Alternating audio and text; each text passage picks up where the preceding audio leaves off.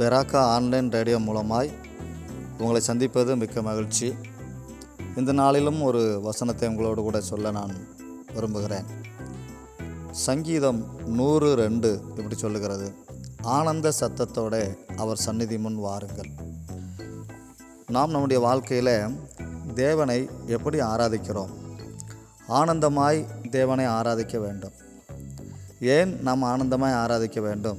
தேவன் தேவ ஜனத்தை சத்ருவின் பிடியிலிருந்தும் பாவத்தின் பிடியிலிருந்தும் சாபத்தின் அகோரத்திலிருந்தும் மீட்டு கொண்டபடியால் தேவ ஜனம் தேவனை மகிழ்ச்சியோடு ஆராதிக்க வேண்டும்.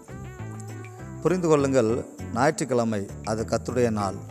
ரட்சிக்கப்பட்ட ஜனம் கடமைக்காக ஆலயத்துக்கு வராதபடி ஆலய ஆராதனையை அல்லல் தட்டாதபடி ஒவ்வொரு வாரமும் சரியான நேரத்திற்கு ஆராதனைக்கு மகிழ்ச்சியோடு வந்து அவரை ஆராதனை செய்ய வேண்டும். அப்படிப்பட்ட இருதயத்தை தேவன் விரும்புகிறார். அவரை ஆராதிக்கும்படியாகவே தேவன் நம்மை மீட்டுள்ளார்.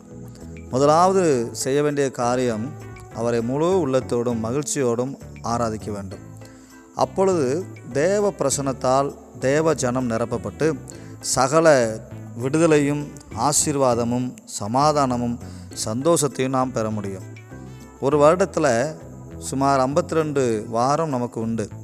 அந்த 52 ரெண்டு வாரம் ஆராதனைக்கு நாம் செல்கிறோமா? சரியான நேரத்திற்கு செல்கிறோமா? சற்று யோசித்து பாருங்கள். இன்னொரு செய்தியோடு நான் உங்களை சந்திக்க வருவது உங்கள் ரவிக்குமார் முதல்வர்.